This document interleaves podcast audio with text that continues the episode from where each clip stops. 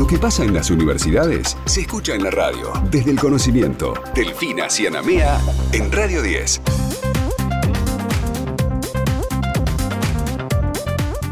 Equipo de antropólogos e ingenieros de la Universidad Nacional de Rosario encontraron restos óseos de 2.000 años de antigüedad junto a distintos elementos culturales de pueblos originarios, además de estructuras de un fuerte virreinal y su capilla de 1776 en la laguna de Melincué. Estamos en comunicación con Juan David Ávila, arqueólogo, docente e investigador de la Universidad Nacional del Rosario. Juan, aquí Héctor y Delfina te saludamos. ¿Cómo estás? Muy buenas tardes. Hola, buenas tardes, gracias por el llamado, este, Delfina, ¿cómo andás? ¿Desde, ¿Desde cuándo venían realizando estas excavaciones que dieron con, con este hallazgo? ¿Cómo, ¿Cómo fue ese proceso? Sí, eh, nosotros, bueno, eh, venimos, se da también por un proceso de los últimos dos años, tres, que con las bajantes de las aguas a causa de la sequía, eh, en gran parte del país, pero principalmente en el suroeste de la provincia de Santa Fe, el departamento General López. Eh, bueno, hay una serie de lagunas eh, que también coinciden con las del norte de Buenos Aires. Y bueno, en estas lagunas, este, en, sus bordes, en cercanas a los bordes, apareció evidencia material de justamente de varios periodos que nos interesó, nos interesó mucho, particularmente porque, por un lado, como vos decías, eh, recuperamos eh, materialidad de pueblos originarios, vinculado a lo que nosotros llamamos grupos cazadores-recolectores, y por otro lado, eh, estructuras vinculadas a lo que podría haber sido y es, eh, después definitivamente, este, el asentamiento del fuerte de Milincue, que fue empezó su construcción a finales de 1776-77, y bueno, en esa en esas condiciones Empezamos a trabajar a partir del 2022 intensivamente, eh, teniendo en cuenta que son condiciones climáticas que varían mucho y bueno, estamos en este contexto aprovechándolo, aunque ya empezamos un proceso de cambio de clima, ¿no es cierto? Claro, claro.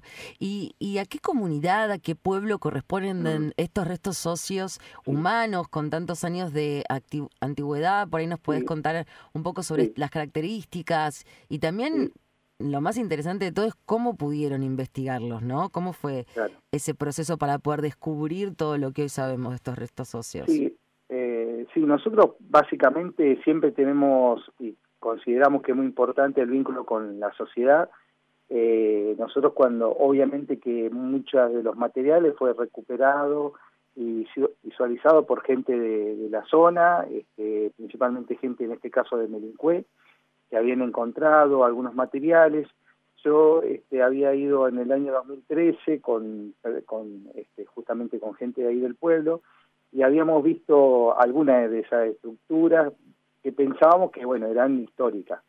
Los cambios climáticos eh, produjeron un momento entre el 15 y el 16 nuevas inundaciones y recién pudimos volver ahí a la laguna.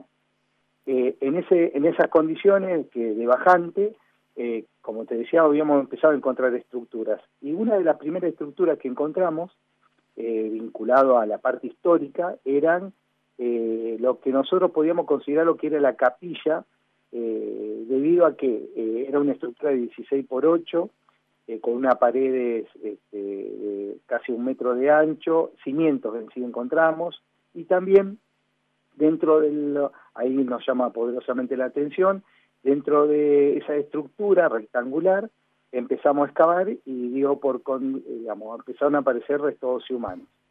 Eh, nosotros, ¿por qué decíamos esto que podía ser una capilla? Porque eh, antiguamente justamente eran los lugares sagrados, eh, en este caso criollos o españoles, para enterrar a sus muertos pensando en ese contexto.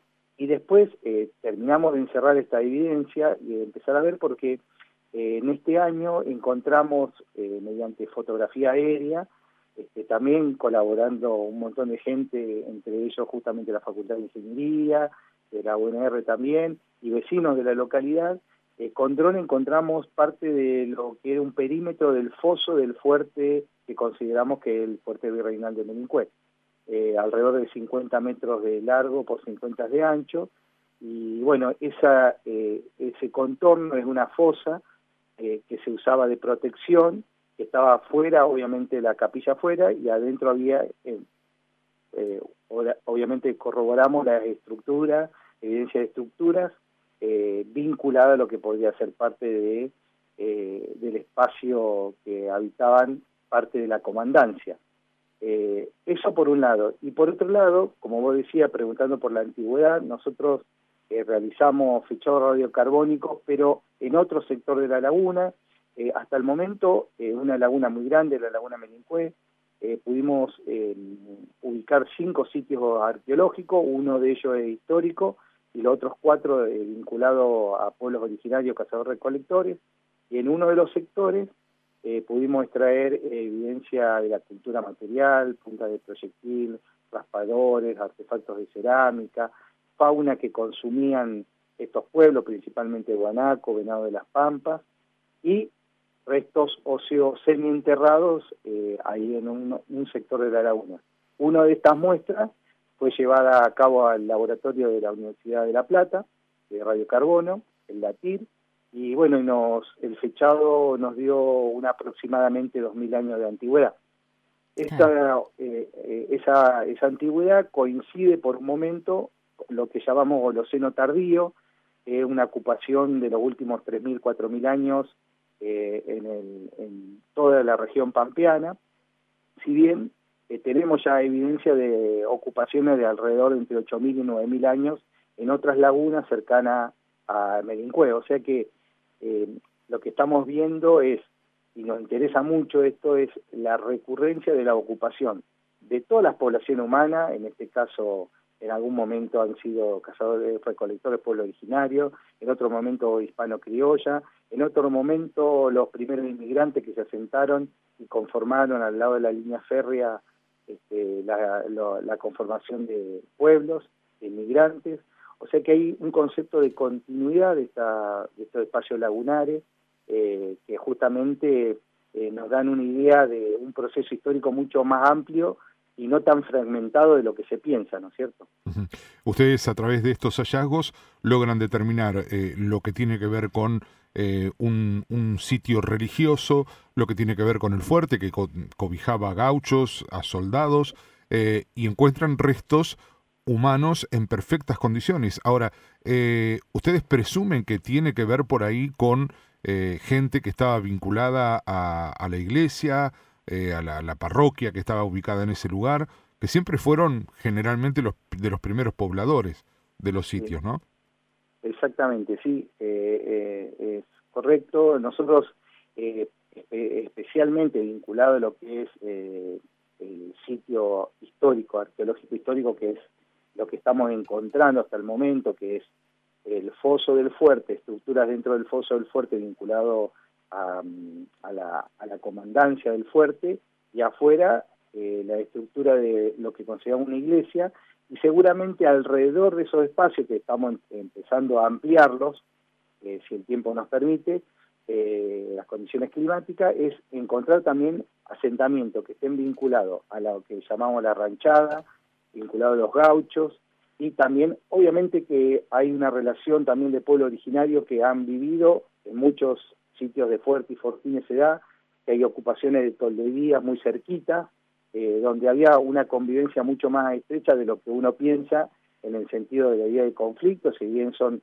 eh, una zona justamente donde hay relaciones entre interétnica, en este caso de distintos grados, eh, siempre hay una relación que en estos sectores evidenciaba mucho más de lo que uno piensa.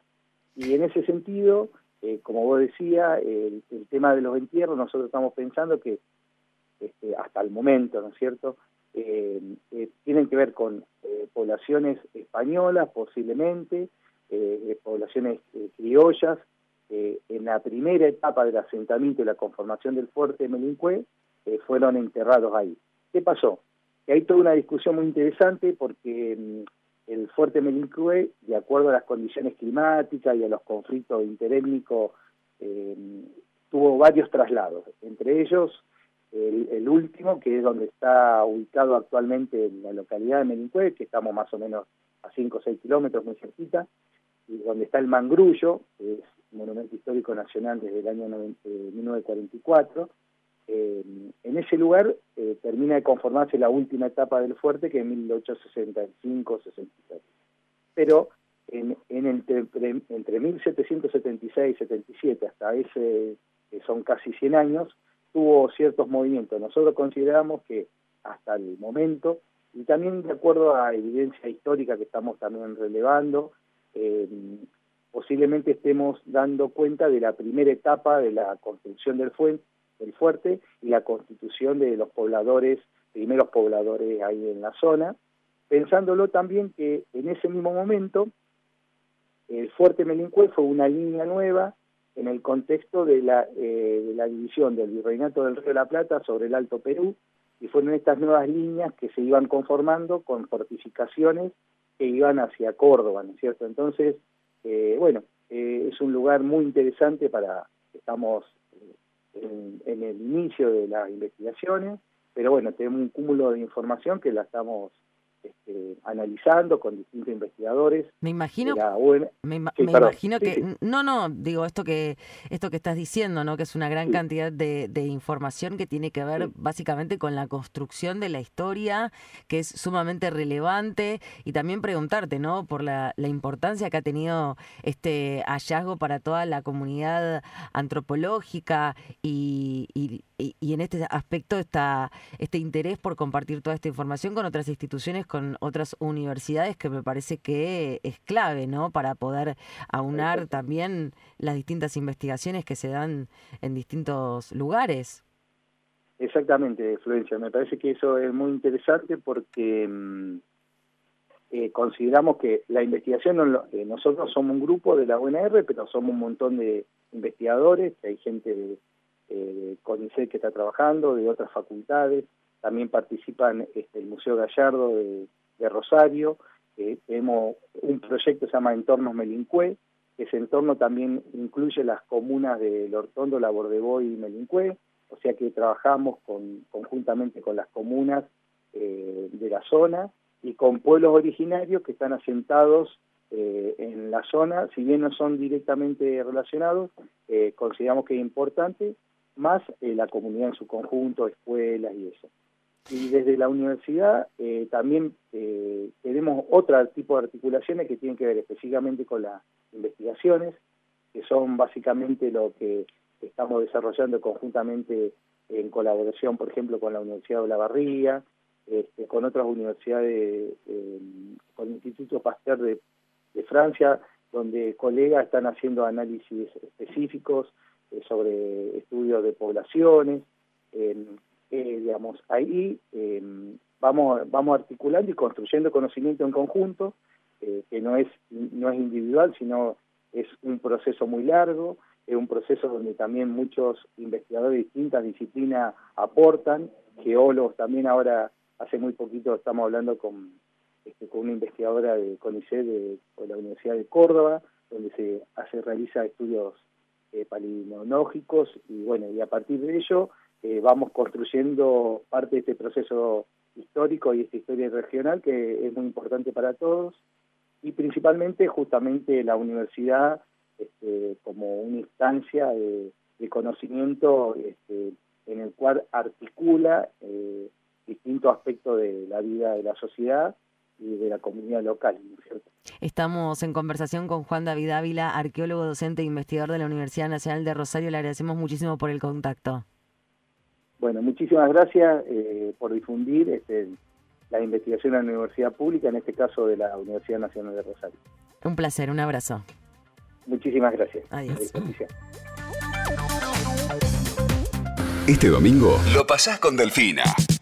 Desde el conocimiento, Delfina Cianamea en Radio 10.